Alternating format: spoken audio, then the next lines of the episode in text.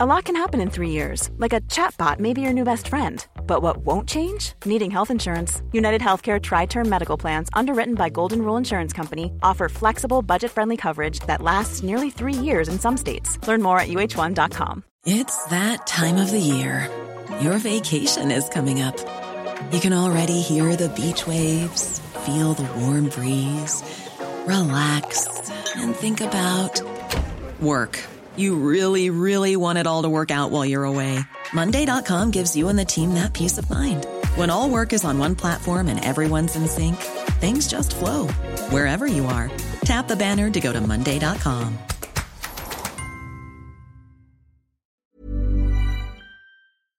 Across the UK, online, on DAB, and on your smart speaker. The Independent Republic of Mike Graham on Talk Radio. Música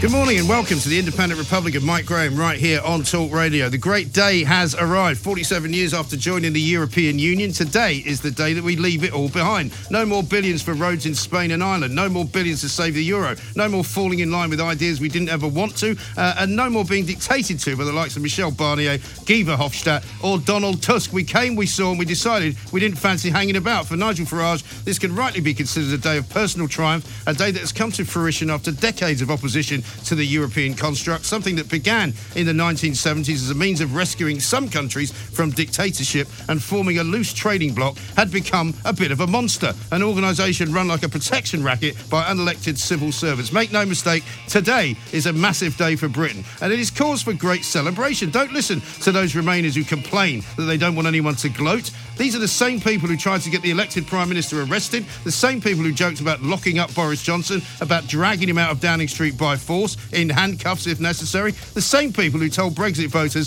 that they were thick, racist, xenophobic, and uneducated, the same people who taunted everyone that they would block Brexit at every turn, the same people who went to Brussels to undermine the British people. I'll be damned if those bad losers are going to tell me what to do, or indeed how to do it. I will be in Parliament Square at 11 o'clock tonight, and I'll be toasting our newfound freedom. Join me in the great Brexit dividend project because you know what? The future is pretty bright. 0344 499 1000. It is Brexit Day and it's going to be amazing. We're kicking off with Matt Kelly, founder of the New European, a very good friend of mine, a man who voted to stay in the European Union but is sensible enough to understand that we're now leaving it. And he doesn't mind if we have a couple of sherbets to celebrate. You're listening to me and watching me, Mike Graham, right here on the fastest growing radio station in the world. This is, of course, Talk Radio. Mid morning with Mike Graham. Talk Radio. Well, what can I say? But here we are, Friday, January 31st, approximately, what, 13 hours away from leaving the European Union, slightly less than that. Matt Kelly is here, founder of the New European, a project that was born uh, out of the referendum result of 2016. Matt, very good morning. Well, Welcome. I'm, I'm, mate, I'm rendered speechless by that epic, epic monologue. I don't know what to, I'm going to leave now. Well, I mean, you know, the point is, while I'm ahead. the point is, is that you know, it's one thing to say, look, we don't. want I, you know, I'm not rubbing anybody's nose in anything. No, right? not at all. Because there's no reason to do that. You know, it was a democratic decision that was made by the people of this country. There was a long fought out battle Yeah. by people like yourself who thought that it was the wrong decision. Um, but we're now where we are, and I think, I mean, you amongst many people on the Thought Police podcast that you and I do, Yeah. you know, you've realised that that you know, once it's done, it's done, and I think you've been very mature about it. Well, I mean, there's no escaping the fact that it is done. Yes. And only a fool would sort of look backwards and, and of be like a Japanese soldier in the bush. There know, are plenty of them left, though. out. Well, there are. There are nutters on both sides, Yeah. I think, at the far end of the spectrum. Yeah. I think, uh, you know, generally, people now need to look forward. Yeah. And all of the energy that was in the Remain cause, you know, and I, I think it's wrong. You know, there's such a thing as being a bad winner Yes. as well. You have won the day. Yes. You know, now be I personally magnanimous and won be the day, gracious. obviously. No, but the Brexit cause has Yes. Mm. won this day, and and enjoy it. You know, I, my from my point of view, we've got to look forward now as a nation and work out how do we fix all the stuff that caused Brexit in the first place. Yes. Mm. that we haven't been talking about for three and a half years properly. Yes. you know, and how do we change as a nation to become as important and as relevant and as decent as we were, you know, before this referendum. But I think an awful lot of that was caused by by the bad losing brigade because at the end of the day, I can't remember a time, and I don't know whether you can, in political terms, when the people who lost an election didn't stop whining about it for ages and ages and ages. I mean, most elections we have in this country are fairly Yeah. closely closely Yeah. fought. You know, the margin of error isn't usually very big. The margin Yeah. of victory is not very big. And yet, we've never seen anything like this before. Well, I think I, I mean speaking for myself, I think it was a couple of things. One was the the sense of finality about it. You know, it wasn't like electing a government that Yeah. you'd then you'd get another bite of the cherry for, Mm. for five years. And also there was if you if you go back, and I know everyone was guilty of this, but on both sides. But at the time, there was a real anger that. A lot of the debate and the argument before the referendum had been on false grounds. Yes. Now, so I think I, I mean, for me, I felt very anxious that we were doing the wrong thing. Um, we were the first ones to call for a second referendum about eight months later in the New European, and it was on the basis that we felt if if everyone was uh, confident enough in their own position, then what would be the harm once we knew what the terms of leaving would be? Which, Yes. by the way, we still don't know. I was going to say, I mean, there You know. still aren't really any absolute definitives Not on at that. all, But no. then again, I think the interesting thing about that is that surely on lots of these kind of constitutional matters, you make the principle Yeah. the argument first, Yeah. and then you, you know you argue because I think what happened, and I think what upset a lot of people on both sides was that the argument started to be about completely nonsensical things you know Yeah. like well how can we possibly leave without knowing this Yeah. you know and i used to say to people yeah but if you had that belief about life you would never walk out your front door because you don't know whether something bad is going to happen I always took the view that it was it, it, it, there was nothing polar about it. Yeah. You know, it was always a gamble, and I never thought the potential upside was worth the risk. I thought there was a lot of potential downside. I still do. I hope that I actually hope now today that I am wrong because believe you me, my patriotism for this country supersedes everything. Yes. In fact, that's the only reason we were arguing for Remain in the first place. Yes. It wasn't patriotism to the European Union. Mm. It's because we sincerely believed, I'm speaking for myself and others, we sincerely believed that staying in the European Union was best for Britain. Yeah. Now, okay, we've left the European Union. I still want the best for Britain. Of course you do. And have you, in your sort of uh, process of publishing the New European now for best part of what three and a bit Three years, and a half years, yeah. um, have you ever looked at what the EU, had become though, and why people's changed changed attitudes had actually come about? Because a lot of people's attitudes did change Yeah. over the last say ten years. Because up until then, it didn't appear as though the European Union was on a massive kind of expansionist project. Mm. When we saw what happened in Ukraine as a result of Angela Merkel thinking, "Oh, here's a good idea. Uh, let's get Ukraine into Europe and offer them some money." Um, you know, that was. Yeah. one of the biggest political errors, which cost an awful lot of lives, by the way, Totally. that was ever made. And and also, I think Angela Merkel misunderstanding completely what the effect of letting a million immigrants into Germany would be. Yes. I think the misunderstanding of the way economies could really get battered uh, in the eurozone. Mm. I think Tony Blair completely misunderstanding the effect on uh, communities in Britain Yeah. of, of mass open immigration. Yes. They they didn't believe that there would be these numbers, Right. and, and they came. So I think Well, he managed to get it very wrong as well, didn't Yeah. he? Do you Remember, he said there would be about 15,000 Polish people right. coming in and, about a million There was a lot came in. Now, I would say that on balance, the European Union as a project has been a success and, Mm. and is something we should persevere with. On an economic plat, plate, it's you know it's the biggest trading bloc in the world. Yeah. How are we really going to improve on that? Security, it is it has maintained as a relatively safe continent for the last seventy years. All, so all of these good things that I think people would accept.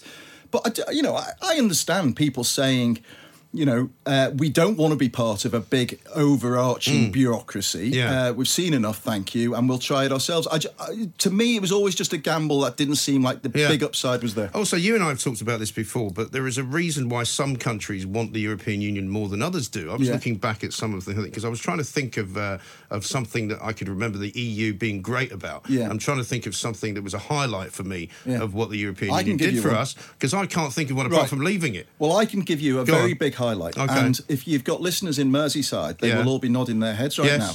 If it wasn't for the EU, places like Liverpool Yeah. would have been run down by the Thatcher government and uh-huh. would have been languishing. Yeah, but see, that's a bit of a lie, that isn't It's it? not, because mate. No. Liverpool has been in receipt of more public money than almost any other Yes, city in the world. Yeah, but I'll tell you what the key thing was. Margaret Thatcher and Geoffrey Howe actually wrote memos about let's run manage the decline of Liverpool, just run it down. Uh, the European Union stepped in, gave Yeah. us lots of funding for infrastructure, and the crowning glory was when Liverpool was made the European capital of culture. Yeah. It has changed the city completely and given it confidence. So.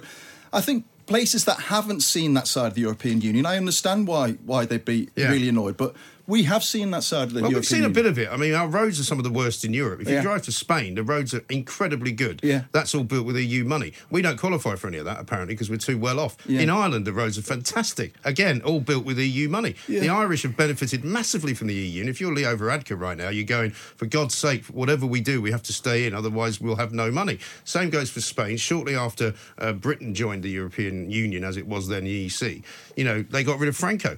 The Yeah. Portuguese suddenly got rid of a dictator and Yeah. found that democracy was a wonderful thing, and they were able to join this big project that was going to rescue them Yeah. from the, the, the chains of, of horribleness, right? Yeah. But we didn't have any of that. We didn't need to be rescued by the EU, and I think that's what people worked out. I think in the past we notably, you know, have- had to go in and rescue those European countries. Yeah. Not having to have to do that and face mm. that kind of thing for the last seventy years. Yes. I think people now, because we live in such a safe society in terms of international relations, assume that that kind of thing could never happen again. But I, I'm just not so sure, and I think it's a little bit more likely that you know there'll be future tensions that escalate into into things that are nasty from today forward. You know. Maybe so, but I mean, it doesn't help when you see the front pages today. You've got the Guardian front page, uh, which I don't know whether you've seen. Uh-huh, uh, yeah. Small Island. Yeah. After 47 years, Britain leaves the EU at 11 p.m. tonight. The biggest gamble in a generation. Is it really?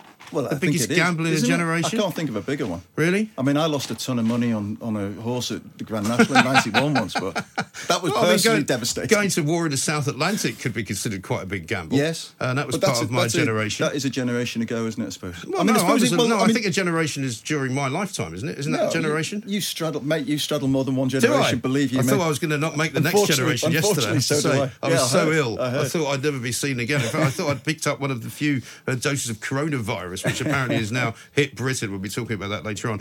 But I mean, let's talk a little bit more about um, what it is that is going to change. Because yes, we don't know what the future holds. We never really did. I mean, we, if we knew what the future held, everything would be great. Yeah. But the point is, is that as of Monday, uh, we'll be talking to our political correspondents about this throughout the course of the day. As of Monday, basically, we enter a new political era, don't we? Yeah, we And- do. And what happens? Uh, well, you tell me. I mean, uh, th- this is we've now entered into the unknown territory. Yeah. I think the idea that we'll be able to put together a comprehensive trade deal in a Hmm. year is massively optimistic. I hope they, they can do that. I think the only way they'll be able to do that is by keeping things as close to the regulations and the and the tariff systems that are already operating. In which case, they're going to really struggle doing a trade deal with Hmm. the Americans. So nothing is easy, and I don't. I genuinely don't envy Boris Johnson. Yeah, but lots his of lots now. of the talk that we hear, like from Mike Pompeo, uh, before Yeah. he gets to talk to us, is all about you know being a strong man and being America and getting Yeah. what we want and all that. But already, once we're actually talking, it all softens a little bit. You know, the the, word, the language of diplomacy is never what really ends up No, happening. of course. And James Cleverly was on uh, Question Time last night talking about you know the agriculture deal and and the sort of you know the chlorinated chicken debate and the fact that we've always had very very high standards of food in this country and there's no reason why any of that will change. Mm. And I think that's the point. You know, not everything, uh, nothing's going to change. In fact, for the first uh, twelve months. I mean, the transition period means that when you fly off to your you know hacienda in Madrid That, that by you the bought way, with the black case. money. No, no, that's just joking. Um, you know, the point is nothing changes. You can Yeah. still go through the Euro channel. You can still get your passport Yeah.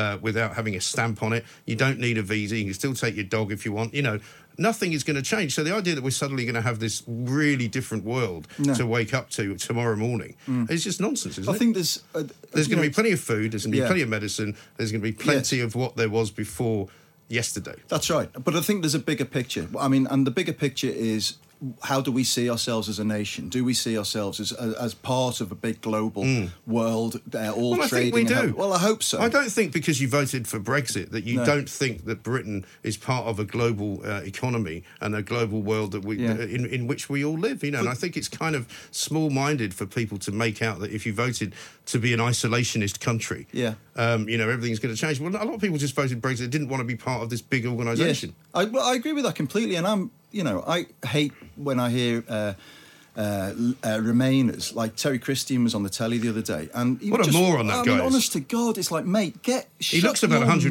mouth. as well. I mean, he's just bitter and rank, full of rancor. I don't understand why he would be like It's that. almost like he's in the pay of. Uh, is, yeah, I'm just Julia Hartley Brewer is waving at me, dancing at me through a window. Yeah, by the way, I have brought with me an apple with the Union Jack on it, which I'm now going to present to you. It's a You French can- golden delicious. You can bring it to Parliament Square later and throw it at somebody if you want, right? But I mean, there is a certain kind of dis- distressed madness about some of these people like Terry Christian. I, and I, Yeah. for one, actually wouldn't give them airtime.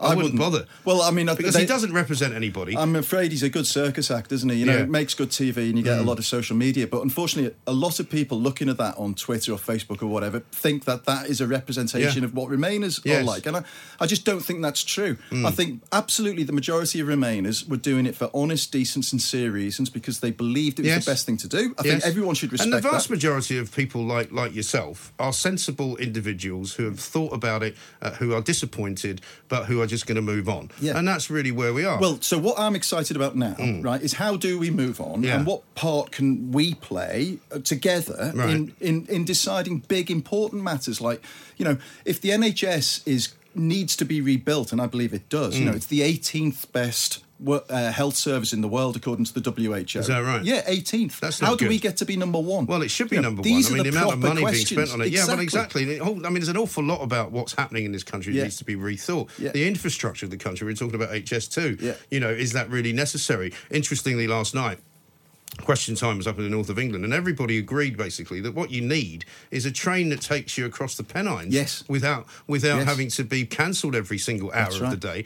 Not a train that takes you from Birmingham to London. Because so it, it can take two hours to get from Yeah. Liverpool to Leeds. You know, it's that kind there of. was a guy who was just a, obviously a, a businessman who said, you know, every day, every morning, what I do is I wake up, I put my, I took, put, turn my alarm off, and I check my, my train app with Northern Rail to see which train's been cancelled. Yeah. because that terrible. happens on a daily basis. Oh, But that is that's what people are talking Yeah. about at bus stops. Yes. Not, not not sovereignty and you know. no, all- not, all- not whether or not we're going to hand over our fisheries. chlorinated chicken or whatever, No, you know. exactly. So- Uh, and, and also, you know, if you can get from point A to point B on a road Yeah. without getting your car axle ruined by a pothole, Correct. uh, and without sitting in traffic, Yeah. Breathing in fumes for two hours. So the point, just in case people are thinking we're completely merged into the same opinion, the point I would Mm. I've- make, my, my project is almost complete. the point I would make is my belief that all those big important domestic things would be easier and better solved within the European Union. But anyway, you know, Maybe not though, because we are where we are because Yeah. we've been in the European I Union. don't and know maybe and maybe it's maybe it's because of the fact that we've not been able to do things because we've been giving money to them and waiting for it to come Well- back rather than actually just spending it the way we want to. Well, look, I don't think the money's the issue. Don't forget all of the influx of talent that's come into this country because we're such a Mm. great country. That's it's not just a bad thing. Immigration is a massive net positive to this country, and the idea that, and I hope this doesn't happen, that we would put filters up Mm. that stop. Uh, good people wanting to come and live here and add value. That's that's bad. Yeah, I think. I don't think that'll happen. I, hope mean, not. we've all got friends, relatives, members of our families who have worked abroad Yeah. in different countries of the world, whether they be America, Yeah. whether they be the Middle East, whether they be Australia. You know, none of those places are part of the European Union. And I don't believe, for one, the Erasmus program is going to continue. I don't believe, for one, um, that any country in Europe that wants British people to go and work there will stop them. And in the same way, we will not be stopping anyone coming here from France Yeah. if they want to work as a doctor in the NHS. Why would you? Well, the other so I, I, I listen. I hope you're 100 percent right on that, and genuinely now I hope mm. that all you guys are right in every regard, and it's going to be absolutely wonderful. And my fear is it isn't.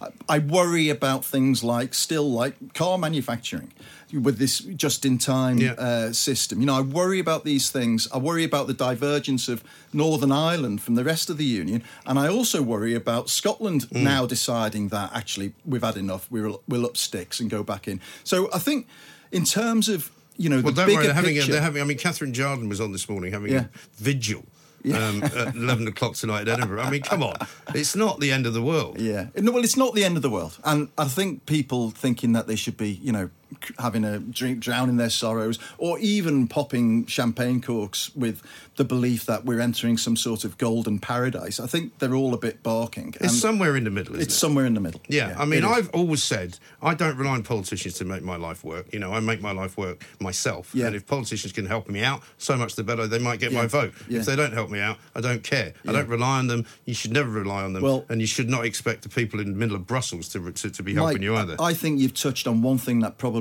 everybody, apart from 650 people in this country, will agree on is that politicians have exposed themselves Yes. as bloody useless. Yes, they have. Absolutely Um, useless. on that point, we can certainly agree. Matt Yeah. Kelly, founder of the New European. Mid morning with Mike Graham. Talk Radio. Now, in matters of uh, pride, in matters of Britishness, and in matters of victory, there is only one MP that I thought we should talk to, and that is, of course, Colonel Bob Stewart, uh, who is here right now with us. Bob, a very good uh, morning to you. Happy Brexit Day to you. How a happy Brexit Day to you, too. Now, it's rather a pleasant uh, looking po- uh, weather forecast out there. And uh, did you think this day would ever come? Yes, I did, actually. Um, I, I thought that in the end, the will of the people would have to be put through. But my goodness, we've taken the drunk's route to get there, haven't we? Well, I mean, there were times when you and I discussed it in the tent mm-hmm. down in Westminster that we wondered if we would ever be able to get Yeah, past yeah, the absolutely. impasse, you know, because it was it was incredibly frustrating, wasn't it? Yeah, I mean, look, everything you you said just now before the break, sort of thing, was absolutely true. I mean, I am even today, even this morning, I'm getting insulting emails um, from people saying, you know, "You're a disgrace. You've, you know you've you you support leaving the European Union. Um, uh, we we will be returning to the European Union." Look, just get real. Yeah. The people voted with, you know, as this is what happened. Very simply, Parliament was too cowardly to make this decision itself. Yeah. So Parliament, because it wasn't prepared to actually take some hard decision on whether we leave or stay, put the choice to the British people. And they said absolutely clearly, what you say will go. Then we had the referendum, and surprise, surprise, the people in the majority were those that wanted to leave the European Union. And then it was undemocratic. We haven't had, you know, we have, and then we had all this three and a half years of procrastination and actually very bad feeling. And it was, I have to say, mainly on the side of those people who wanted to stay in the European Union. I want the word Remainer and Brexiteer to go. Yes, because are- because you're not remain. Nobody's remaining anywhere. We are leaving the European Union, so there's no point in being a Remainer anymore. No, we are leaving the European Union, and we are going. look, I'm married to a French woman. She also happens to be Swiss. She's slightly panicking. She says, "Am I going to be chucked out?" She said to me this morning, and I said, "Well, it's a quick way of you know." Just tell her to behave herself. You know, but the answer is no. Am I going? Am I? Am I going to lose any rights here? And I said, no. We have to get you. She hasn't done it. You know this. This. Uh, you know, right to remain in the UK because she says I don't want to be British. I want to remain French and I want to remain Swiss. And you know, our children they've got three nationalities. And she said, well, the kids can stay here, but I I might have to. You know.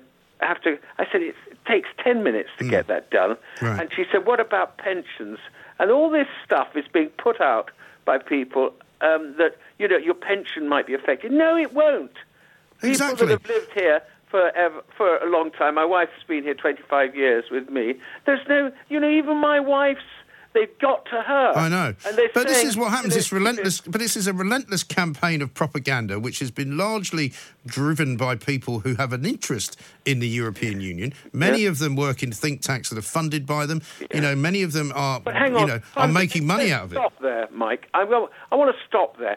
Funded by the European Union? No, no. Funded by the UK taxpayer. Yeah, quite. If we send the money to Brussels, they turn it round and watch how many people say the EU is funding this. No, they're not.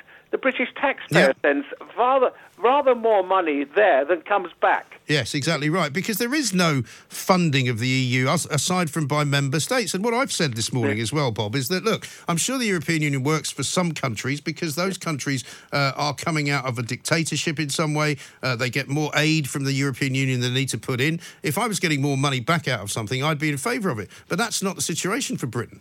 Watch the way the uh, the Republic of Ireland will change. Now, yeah. uh, it- it's gone from being a recipient of, of money to actually a donor. Yeah. Um, the, the things will change. Now, um, I totally understand uh, a lot of European uh, Union members who are in the east, who get east of Europe, who get a huge amount of money from from the European Union. In other words, from our taxpayers. Yes, But I mean, we we we I, I'm prepared to do a bit of that. I was prepared to do a bit of that. But the thing that really got me going was the was the overall superiority, the, the, the loss of sovereignty. These people telling us what to do um, from Brussels, and um, I, I just, just like you said, I'm. They're unelected. I mean, we don't have a perfect democracy. Um, it's not perfect Parliament here, but it's the best we've got. And frankly, It's a lot better since the election as well, by the way. well, I would say that, and you might say that, and I certainly think that uh, there's a huge change in feeling in, in in Parliament on both sides of the House, on both sides. Well, you know, I was listening uh, to Julie Hartley Brewer's show this morning, Mm. and we'll hear this over the course of the day, you know, sort of packages of things that happened. And I listened to John Bercow saying the words, the noes have it. And I thought to myself, you know what? You've got an 80 seat majority now. The noes are not going to have it now for quite some time. No, they're, they're, they're not. And do you know what? We've got the most superb Speaker of the House. Yeah. Everyone respects, that's the first thing, loves, that's the second thing, and has enormous time for the new Speaker of Yes. the House of Commons. I mean, a, a man of huge dignity. And watch what he said the other day. To, to restore democracy, by the way, that two days ago, I was in the House of Commons, and the Speaker stands up and he says, I'm just wanting to inform the House that in future, if the Speaker decides on something and the clerk of the House thinks it's against the rules of procedure, the clerk of the House will have the duty of putting his objections into the library of the House of Commons. Wow! Yeah, Bingo. I know. I mean, because that's what changed. You know, that's what Mr. Bercow changed those rules, and of course. The, the problem for him, he, he wants to go into the House of Lords, and he's saying precedent always demands you go into the House of Lords. Well, he broke precedent so many times. Yeah, exactly right. And also, he's not driven by his own ego. He's not driven by his own, you know, desperation for fame and power. And I'm afraid if John Bercow's legacy is that he's going to go on Italian TV shouting order in Italian, uh, it's a little bit undignified for me. Well, yeah, well, that's it. I mean, uh, the guy's got to presumably make his way um, in the world some somehow. But I mean, it, if he he's so upset so many people, um, and this business of accusations against him won't help any lobbying for him to go to the House of uh, House of Lords. I mean, in the in the Speaker's apartment. Uh, John Bercow's picture's already up there. Underneath it, there's a sort of script of him being the MP for the MP. It takes up half the picture. The other half is waiting for ennobles. you Right. know, well, I, I, I wonder whether that will happen. It's beginning to look like it won't happen, isn't it?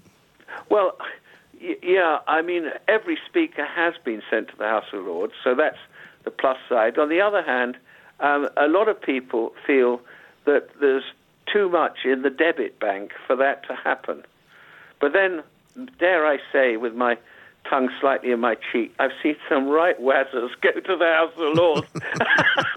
well, I mean, that's an interesting point as well, because on a serious note, there will be reform coming with this Boris Johnson government. He's already talking about looking quite hard at the BBC, which I think is mm-hmm. no bad thing. I watched a report last night on Brexit Day. You mm-hmm. literally could not have made it up. It was done by a guy with absolutely no view of making news. It was all about opinion. And he was up in Scotland looking at the Clyde shipyards and making out that somehow the European Union was responsible for rescuing Glasgow because the shipyards had all died. I mean, it was utter nonsense. It really was. our money that did it, frankly. Well, but also it was just utter nonsense, and it was all with this kind of rather dark, brooding music. And we'll find out whether it's the biggest gamble and the biggest mistake that was ever made. You know, this is supposed to be news. It is not supposed to be invective, right? And also, the House of Lords, I think, is going to need to be reduced in size, isn't it? Well, well, my view, I, I was one of the 82. We called ourselves the Sensibles. Yeah. Uh, when they put that rather ridiculous bill through in the coalition government.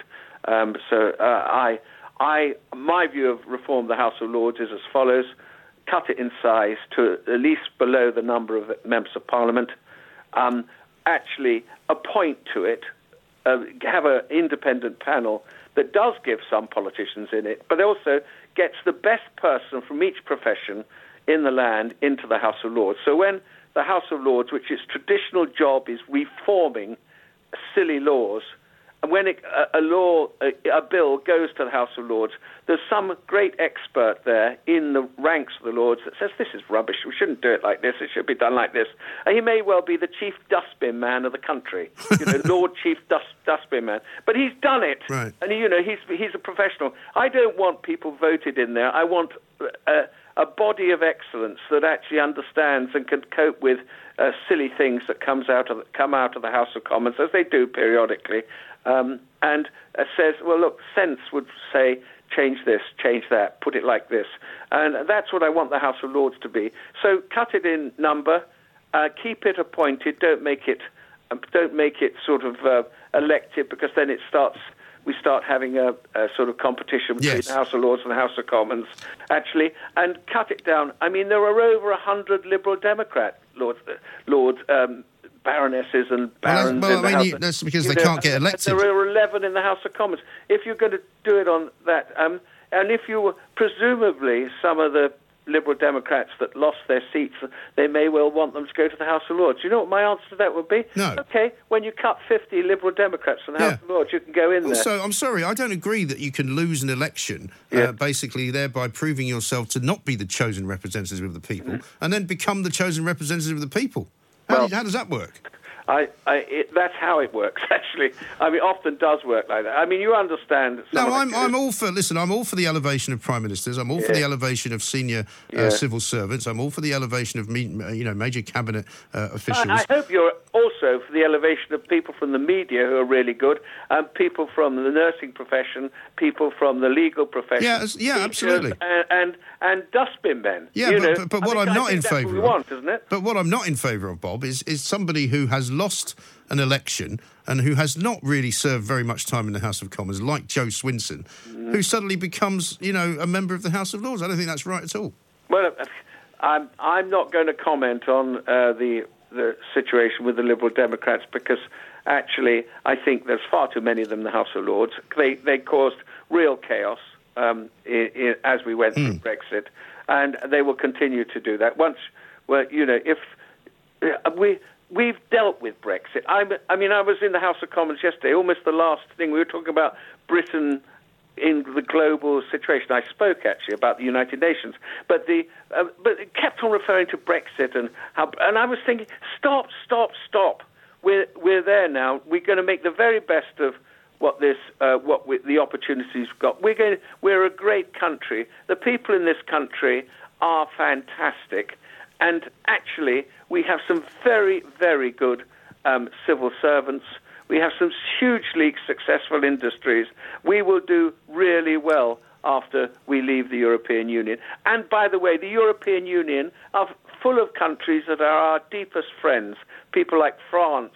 Um, you know, I can't, I have to say that because my wife might be listening to the radio. I was going to say, are, are she, is she going to let you have a glass of champagne tonight? no, she doesn't actually. She, her view was she's mixed on the whole idea. To be honest, Right. She, she's she says, you know, she's worried because the people. And we go back to the point I made earlier. She's she's worried because people have been put whispering things into so many people's ears, saying it's not going to be good for you. You're a foreigner. You'll be chucked out.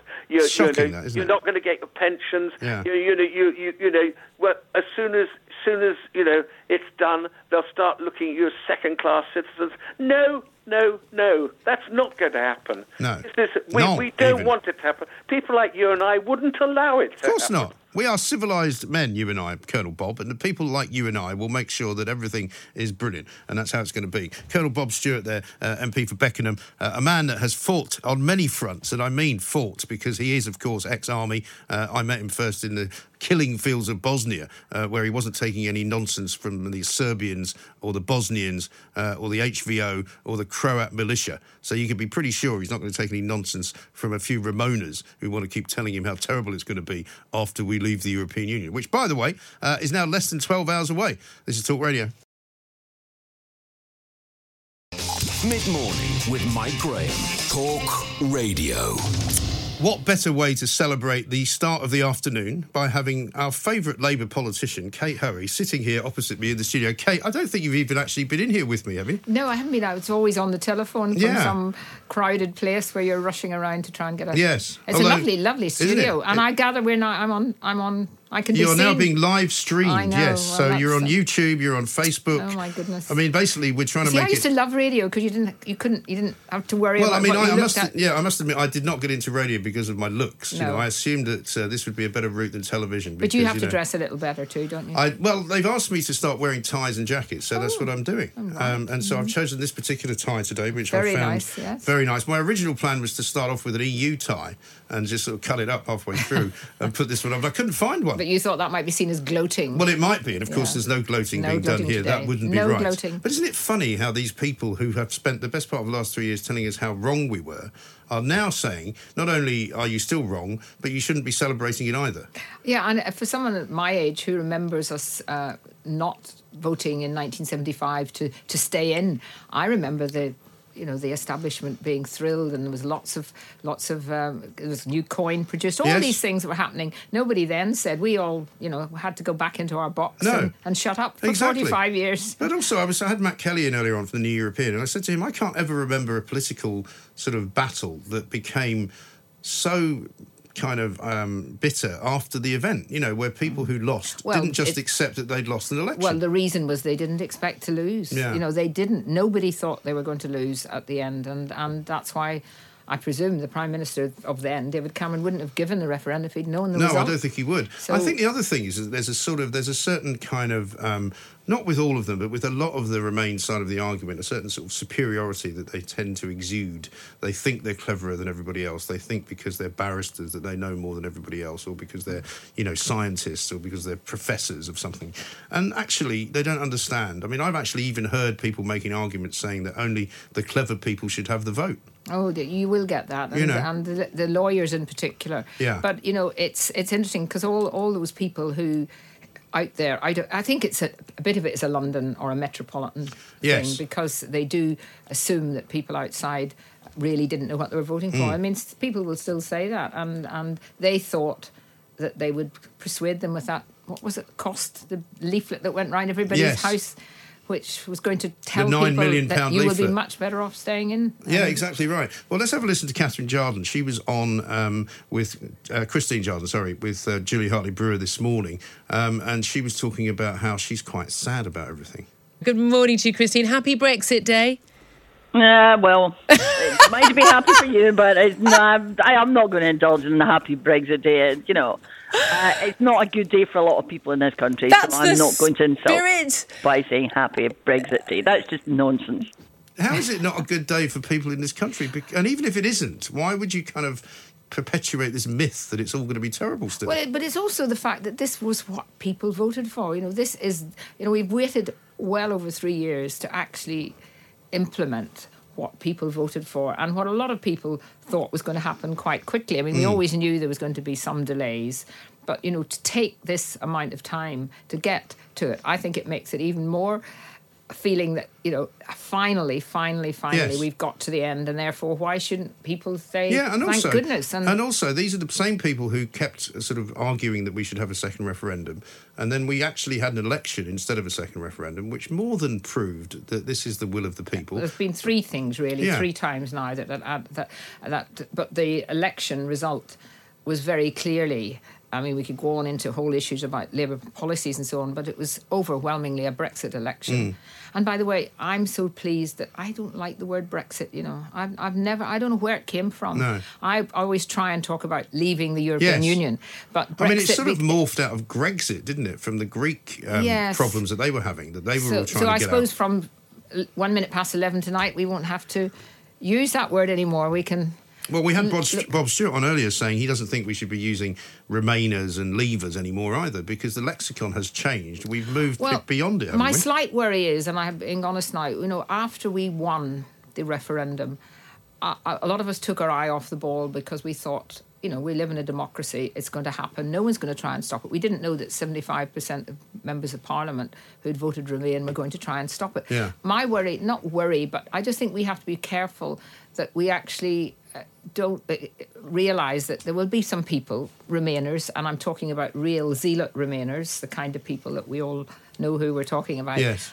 will still try to thwart even the next stage. And the next stage is going to be much more behind the scenes. It's not going to be, you know, trade trade negotiations Mm. are always pretty probably pretty boring Yes. and difficult to but I think there's a danger that we can have this negativity about how long it's going to take. I Mm. mean, I noticed today most of the mainstream media are just on television are talking about delays and how long it's going to Yeah. take. They can't actually And just it's the say minutiae yeah. of, of nonsense which most people are not interested in. I mean, I was watching Question Time last night, and I think somebody actually did say that. It might have been James Cleverly, who said, you know, people are not interested in the whys and wherefores of the food uh, that is going to be banned from coming into the country. The food that we don't want in this country is already not coming in. You know, Mhm. the idea that we're going to have to somehow legislate for every single piece of chicken Mhm. or every single piece of, you know, whatever it is that you think you don't want to eat.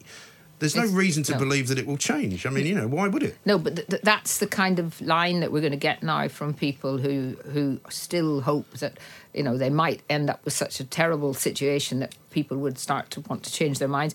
I mean, I'm very happy to have another referendum in 45 years. Sure, why not? And then You we know- can come back and discuss it. Well, exactly right. And I mean, that's the other thing that, you know, here we have a situation where we were told that it was the wrong decision that was made. But as you say, it's now been made three times. We've got a government which is now in a position to, to, to do pretty much what the will of the people actually is. Hmm. And I think most people just want to now get back to living their lives in the best way that they can, worrying about, you know, how they're going to get their kids educated, ma- making sure that, you know, their elderly parents are looked after properly by the NHS, all of the things that, that Yeah. your life is about. And I think that's what the government will be wanting to do. And of course, um, Boris Johnson, having won so many of the Labour red, you know, the, the seats that had never been Conservative before, will want to hold on to those. And the only way they're going to do that is to start looking at some of the issues that he promised he would do. And one of those, of course, is is, is transport and all of that issue. Mm.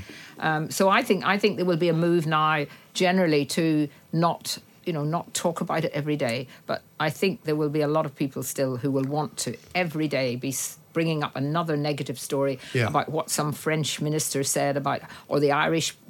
Varadkar, who Yes. seems to be doing the European Union job for him, Well, but he I might mean- be out of a job soon. Well, anyway. he might well be out of a job soon. But then he'd go to the European Union Yes, he will because he has that's been, what he's been doing. and he's time. been working that particular He's passage I've always said he'd want to be a commissioner. and Yeah.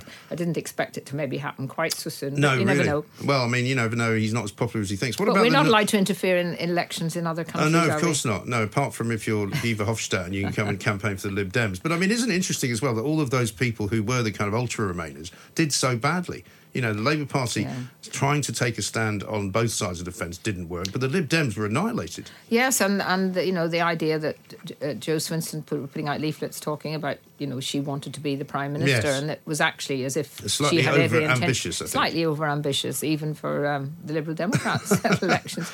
But yes, I, I, people. I think the public did punish. You know, they they got so angry about what had gone on in Mm. Parliament, and you just have to look at any of those scenes now uh, over the last year and compare it now to the difference when there is a majority government. And you know, whatever you think about the government, um, this country works better when you have a strong Mm. government and a strong opposition. Yes. And now we've got a strong government, and and not a strong no, not a opposition. I was strong going to ask you about that No. because obviously you're, uh, you, you said, you've often said, uh, I think in your words, the Labour Party left you rather than the other Absolutely, way around. I'm, I, I don't feel in any way uh, I won't be voting in the leadership election. I'm not a member of the, of the party anymore. Which is in and but of it's itself. sad. But it's, sad, it's sad, but it's pretty disgraceful actually, considering the work that you've done for the Labour yeah, Party but as you know the Labour Party has changed, and particularly in, in, in areas like this, in metropolitan areas, um, you know there, there are a lot of people now in the party who. You know, either are, are, are what I would call on the kind of more extreme left, or else moving towards being Lib Dems, and and that kind of conflict Mm. is is going to go on, uh, Yes. and will be held. Well, I don't see anything in the, the, the kind of contenders for the Labour Party leadership which which is likely to change it in, in, in any way, shape, or form. And for me, if it's done in the north what it did in Scotland, it's not getting back in the north either. You see, the pro- the problem was for a while the Labour Labour Party has almost been treating people in our uh, strongest areas as if they're not that important Mm. because people have heard people say it over the years. Well, they've got no one else to vote for. Yeah. Well, they did have other things to vote for. They- right. They, did. Uh, so I, I, I think whoever wants to be leader now of the Labour Party should be saying, look, the we're leaving the we've left the EU. We will now work as positively as possible with the government to get a really good deal. But if we can't get a really good deal, well, you know, so be it. Yes. And, and not have this opposition for opposition's sake, where Mm. And also- everything it's said they come out against. And this narrative they seem to have is basically we'll get them back in the north if the Tories mess up, or if and when the Tories mess up. Surely they should be actually actively campaigning to get those voters back that they lost. In Blyth Valley, you know, a, Yeah. for, a former mining community uh, that was, you know, sort of ripped asunder Mm. by Margaret Thatcher, for want of a better phrase, and suddenly, you know, the next generation's voting Labour. Yes, Sorry, voting Tory. Once people change their vote once, it makes that's the big thing. Yeah. After that, it's not an issue anymore. They will change their vote back and forward. if Right. it's- so I think, I think there's a huge, huge task for the Labour Party, and I think it's highly unlikely that they'll be in power for, for some years. Mm, I think you're right. And what about Northern Ireland? How is that sort of all settling down? Well, I, I mean, I, uh, I'm I'm hoping that uh, what Boris Johnson has continued to say. Uh, I mean, I can accept um, checks from Great Britain to Northern Ireland because there's already checks when animals go through and Right. various things, and they're very unobtrusive, and it's not really like a a border. Right. Um, what I can't really accept, and, and that's the bit that is hugely important, that a small business in Northern Ireland wanting to send something over to, say, Brighton and do a trading has to comply with some kind of um, uh, border checks. Yes. And I don't think that will happen. I think there's enough room in the agreement for with with goodwill. Um, a lot of it has been played up for uh, you know internal Yes. I, the island of Ireland politics. Yes. And uh, uh, you know Varadkar has played his his part in that. Right. So and if the Northern Ireland Assembly gets back to work, as it were, which Yeah. it's meant to be doing, will that help? well, it, it it will help if again um, people look positively at at what's um, what's going to happen and and not again just want to be negative about it. I mean, the Sinn Féin have used the issue of leaving the European Union very cleverly to promote um, the idea that this is going to make a united Yes. Ireland much much uh, nearer. I don't actually personally think that. I think a lot of people who did vote alliance and move away from voting for the DUP, um, come a border poll, would still be voting to be part Yes. of the United Kingdom. Right. But uh, the other thing about you know Northern Ireland is is um, people people want th- those people who are who do feel very very pro union want to be treated the same as the rest of the United Kingdom, and that's why um, I think that if, for example, we get a really genuinely free trade arrangement, there's absolutely no reason then why Northern Ireland should be any different. But I think again that's one of those areas that you know people will be keeping an eye on just to make sure that um, the Conservative and Unionist Party doesn't. Um, Doesn't sell Go it down back the any river. further, no, yeah. indeed. And what about your own uh, situation? Because you were an MP for many, many years. Um, you took a decision not to run.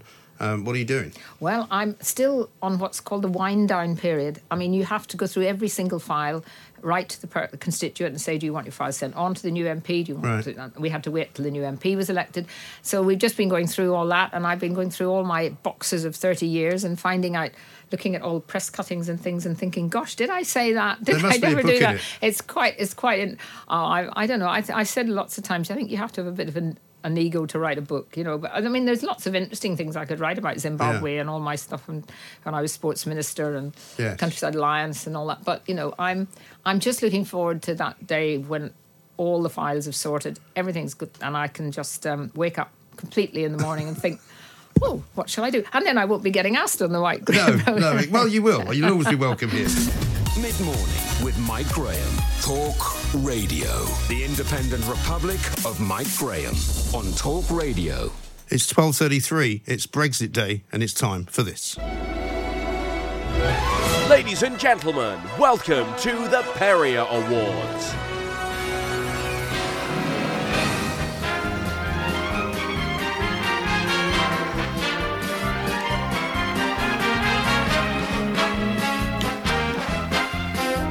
Are live on YouTube, we are live on Facebook, we are live on Twitter, of course, as well. And that music can mean only one thing it's the return of Con Mendez and the Perrier Awards. A very good afternoon. Good afternoon, Mike. How, are you? I'm very well indeed. How are you doing? I'm very well, thanks. Happy Brexit Day to you. Yeah, apparently it is. I see you wearing a different t shirt from last week. What Yeah. does this one say? Uh, Lagunitas. yes, a beer. Is it? Yeah. Have you only got t shirts about beer? Uh, I will. I will wear lots of t-shirts about beer. So Excellent. do send them in. Okay. Um, welcome. Should we begin? Yeah. Yeah, go on. Yeah, welcome to the Perrier Awards. Thank this you. is where we go back over the past week of the so-called Independent Republic So-called. of Mike Graham Mm. and choose our favourite moments. Yes. And well, here we are. And um, I'm assuming that despite my absence yesterday, you've still got enough. Yes, absolutely. Very good. The last Perrier Awards live from the European Union. so, whilst I still have time uh, before having to go home and start filling out my rations book, let's begin. Mike, as is tradition, the first Perrier goes to you. Thank you. And as it's such a special occasion, let's start with a sing song. You win karaoke of the week. Good morning and welcome to the Independent Republic of Mike Graham right here on Talk Radio. It's coming home. It's coming home. It's coming. Brexit's coming home. Well, it wasn't exactly a sing song, was it? I mean, I could have sung it. Yeah, you me should have, uh, committed But I was a bit worried I might be breaching some copyright or other, That's so true, that's why I didn't sing it. Uh, let's carry on. Friend of the show, George Pascoe Watson, Yes. now, and I hope he remains a friend of the show after he's awarded the Smoke Blower of the Week. Let's talk to George Pascoe Watson, uh, who is, of course, senior partner uh, at Portland Communications and former political editor of The Sun. In fact, I think he's now chairman of uh, Portland Communications, actually. George, a very good morning to you. Good morning. You're right. Yes, thank you. Uh, well, I always am. I mean, you know, I get tired of being right. I keep telling people this. Last Monday, you know, I had an expert on about the coronavirus, and he said, "Oh, there's nothing to worry about here." I said, "Well, hang on a minute. If they're checking people and screening them in American airports, why are we not doing it?" Oh, well, no, you don't need to do that. I said, "What about masks?" No, no, no point. And now look what's happened. Everyone's wearing masks. They're making two million masks a day apparently in China, and we're now screening everyone. You are always ahead of the news. Thank you very much, George. I love the kind of completely dispassionate way he delivers that line. I think It's he was like trying to be. him. I think he was being a bit sarcastic, actually. Yeah, maybe. I detected line of sarcasm in his voice. Uh, back to you, Mike. I know it was an illness that overcame you yesterday, but earlier in the week you seemed to be slightly demonised, winning the demonisation of the week. It doesn't sound like a great idea. A great idea to me. However, yeah, you see, that was maybe an early sign. Yeah, early sign. of yeah. the old norovirus. Yeah, we should have seen it coming. Yeah. Um, and another one for you. You've shown a lot of your um, presenting skills this week. Thank I'd you. say we've seen uh, quite the repertoire. One of them has been the pause for effect. Ah, yes. Tell me something that I can use. Otherwise, this campaign will continue. Thank you very much indeed to the BBC. Now, I'll tell you what else we can do. Well, do you know? Did you expect something to happen there? Well, you see, if you were totally in tune with me as my producer, Yeah. you would have had a little stab at the end of that, a little kind of paching, which would have then allowed me you to could move have on. warned us. We don't just have that ready no, to go no, at any you, no, no, but you see, that's the whole also, thing. Also, you would have then talked over it and then it. had a go at us. You should have been feeling it. Okay. So when I pause for effect, you just hit a little button. When I used to uh, produce my own shows in Scotland, Yeah, but you had your own. own yeah, you had your own button. But I had my you? own buttons, right? Yeah, but it's easy to read your Oh, own. but there mind. I had a great producer, right? Who who's was still that? good friends with me, a guy called Ian Gilmore. Hmm, Why didn't you bring him down then? Whatever. Well, I think I might do. Yeah. But he used to feel the show. He didn't just produce it. he didn't just turn up. No. uh, listener uh, called Dibbers now. Dibbers? He- yeah, Dibbers. Uh, he wins the text message of the week for this gem. Lots and lots of you uh, have got stuff to say about uh, uh, Dale Vince. And Dibber says this Ask Dale if the West should encourage contraception. Uh, oh, I'm so sorry, lost that now. I'll try and get back to that one. Um, well, because it's not always easy to move a re- read a moving script. No, yeah. and it does move fast. Yeah, it does very fast. Yeah. Lots of comments there. Uh, back to you, Mike. You're never normally too scared to speak your mind directly, No. especially to me. However, you've won this week the Perrier for passive aggression. Well, I mean, there's two blokes in our office, right, who continually talk about Charlton Athletic, right, which nobody else is interested in at all. And whenever they talk about it, everybody just walks out of the room because it's so boring. exactly. See, even she agreed with If me. If you had something to say to me, Mike, Yeah. you can say it to my face, not to. Well, how do you know I was talking about you? Well, because I'm one of the two Charlton fans. Oh, you think? Not in this office, but No. probably in this building. so- Actually, I was talking about some other people. Oh yeah, who? Yeah, I'm not going to say. No, you went. They work at the Talk Sport station. Ah, fair play. Yeah, Yeah, there are you some see. Charlton fans. Uh, So, what, what makes you think I think about you to importantly enough to mention you? because I know it's about me. You see, that's a narcissist talking. I know it's about me because that's all you ever think about. Coming from a radio presenter. So, of course, Not a yesterday narcissist. you were poorly, uh, but we had the delightful and professional Yes. James Max Well covering done, for James. you. Uh, he won the Perrier for weirdest comment of the week. And of course, you can watch us live If you go to the Talk Radio streaming channels, you will find us live. I'm here. I am uh, fully clothed. well, that's a relief. yes. Only from the waist up, obviously. Uh, back to you, Mike. Another top presenting. I'm also skill. fully clothed, by the way, in Yes, case there's any yes, doubt. as am I. Yes, the whole office. No, you're is- not. No, You're wearing a t-shirt. oh, It's not the same. Sorry, I'm not wearing a tie. Um, you win segue of the week. Hmm. Right. The only thing I can remember is that he either sweats a lot or he's uh, not sweaty at all. Yeah, exactly right. Now let's talk. Uh, talking of sweating, uh, how are you guys dealing with the coronavirus? Because um, that's a pretty good question. Really sensitively handled there, Mike. Well, listen. One of the first signs of the coronavirus is you start sweating. Yeah, I know. You know, so, know, Fair enough. It's quite Uh, informative, actually. Uh, we move on now to some unfortunately simple people who've decided uh, to ring the show this week. Uh, what they do is they lie about what they're going to say on air when talking to the production team. Oh, yeah. Uh, and we always know, basically, because they're thick on the phone. So uh, let's uh, have some examples of this. For example, the caller David, who Oh, yeah. failed to remember that he was lying that his name was David when he spoke to you, Mike. Let's talk to David, who's in Oxford. Hello, David. Hi, David. How are you, Mike? Uh, I'm good. Very well. Uh, nice to speak to you. What do you want to tell me? Maybe David wasn't his name. No, I don't think so. He thought it was my name. No, he's alive. Uh, and then we had this uh, person whose name I don't have here. Uh, he told me he wanted to talk about trains to you, and then started talking about something else. Uh, so you told him you've called in to talk about trains, so talk about trains, and then he had to tenuously link his argument into a conversation about trains. This is absolutely painful. Let's hear it. yeah, I think Northern Rail is getting stripped of its franchise today, which Yeah, a lot of people are in favour of. So EU countries they own they own a lot of these- railway networks, and they use them their own rail network. Yeah. Now I imagine they use their forecasts by using predictions. Now you said the other day for- what do you mean their forecasts? for passenger numbers, revenues, that sort of thing.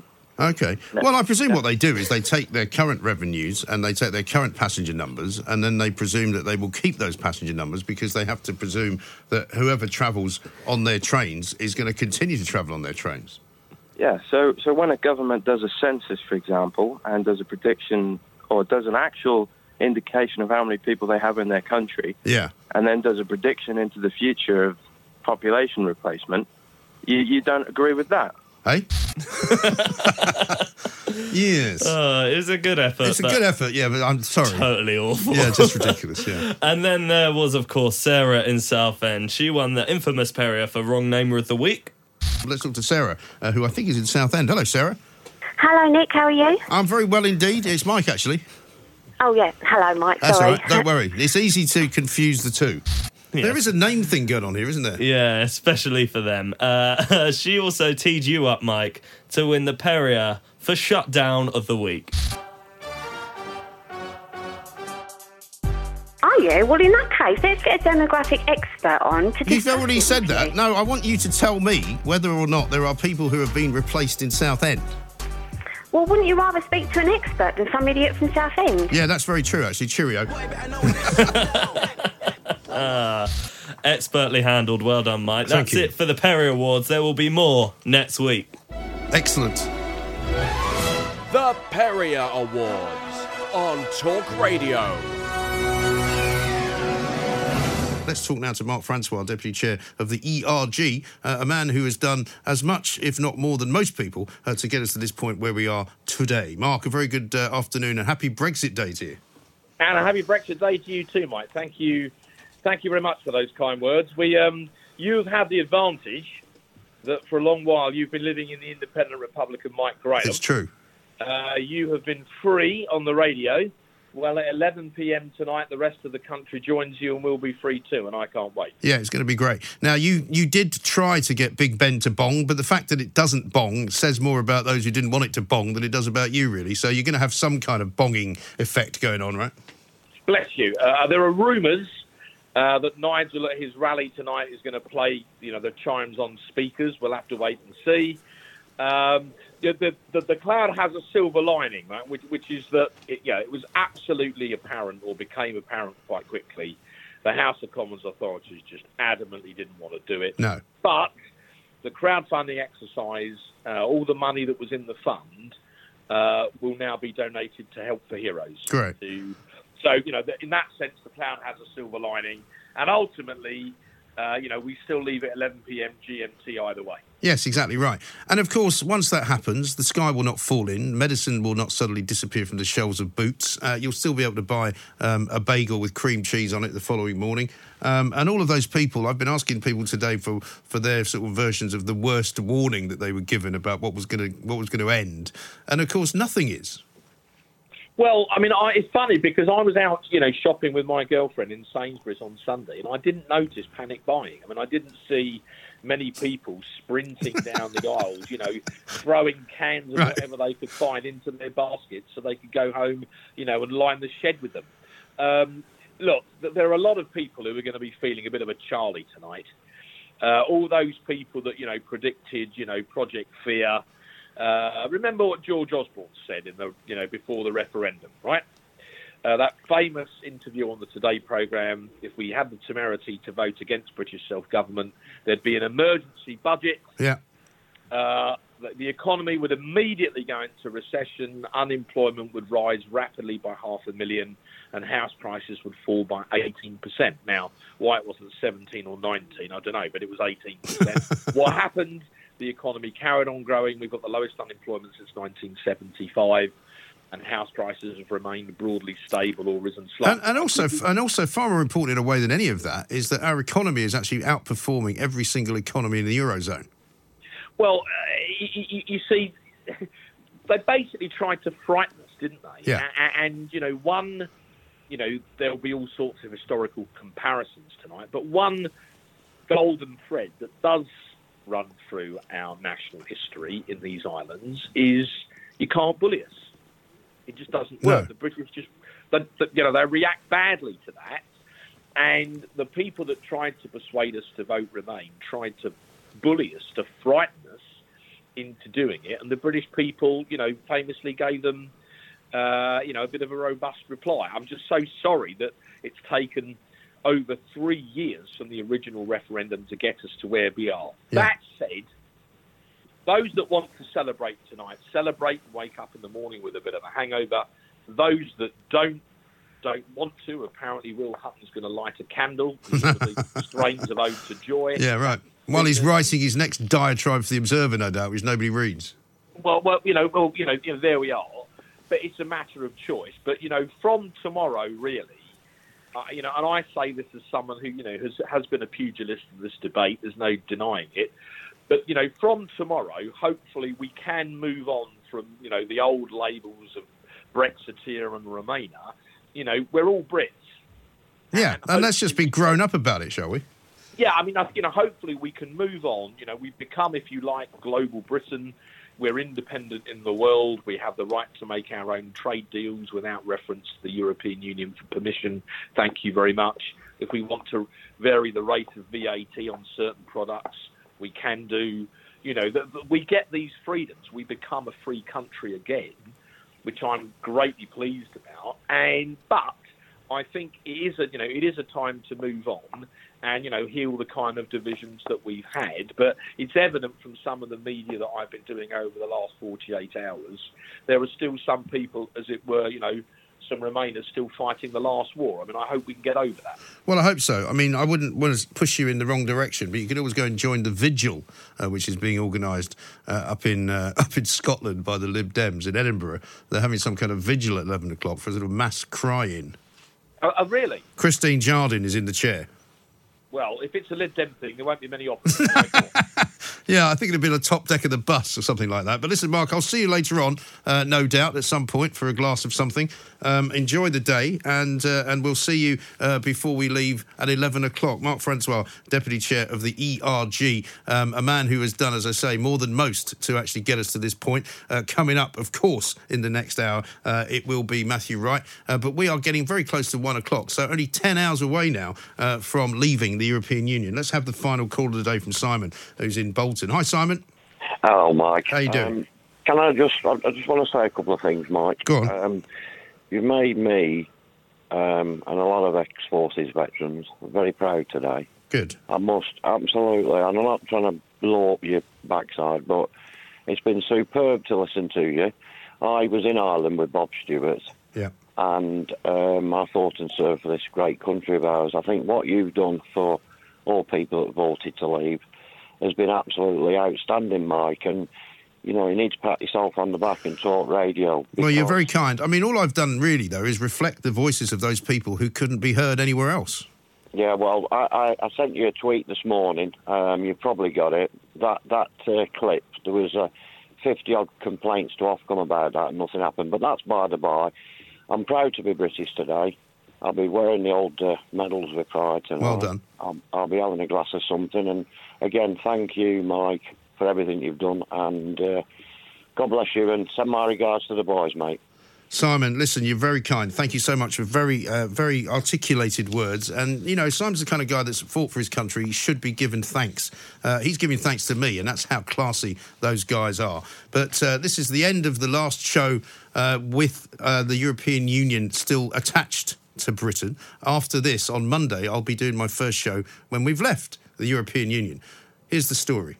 Let June the 23rd go down in our history as our Independence Day. The British people have voted to leave the European Union, and their will must be respected. Should I stay or should I go now? As we leave the European Union, we will forge a bold new positive role for ourselves in the world. Brexit means Brexit. Should I stay or should I go? Order! MPs have rejected Theresa May's Brexit deal in the House of Commons. Noes have it.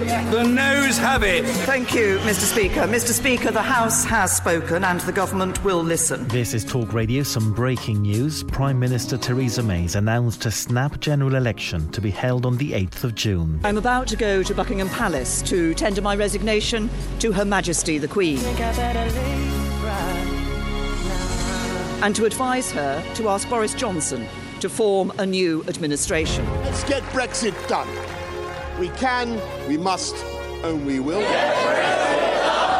MPs have rejected the government's proposed timetable for Boris Johnson's Brexit plan. He now wants to go to the polls. If they genuinely want more time to study this excellent deal, they can have it, but they have to agree to a general election on December the 12th. The exit poll is out. Getting Brexit done is now the irrefutable And it is a prediction for a Conservative win. irresistible, Lots of predictions in the last few days of possible hung Parliament, but no. unarguable This is a Conservative win. decision of the British people. Finally, getting a majority for Brexit deal. We pulled it off. We, we broke the deadlock. We ended the gridlock. We smashed the roadblock. Let's go out and get on with it. Let's unite this country.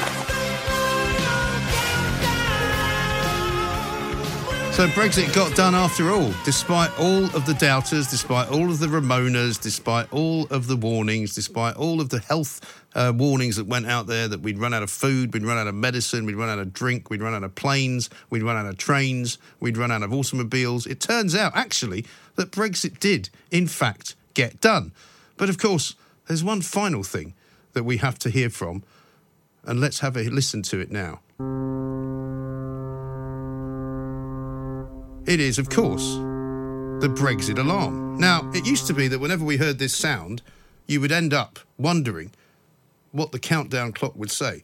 We are counting down now to pretty much less than 10 hours until Brexit is actually done. Let's check in one final time to the countdown clock.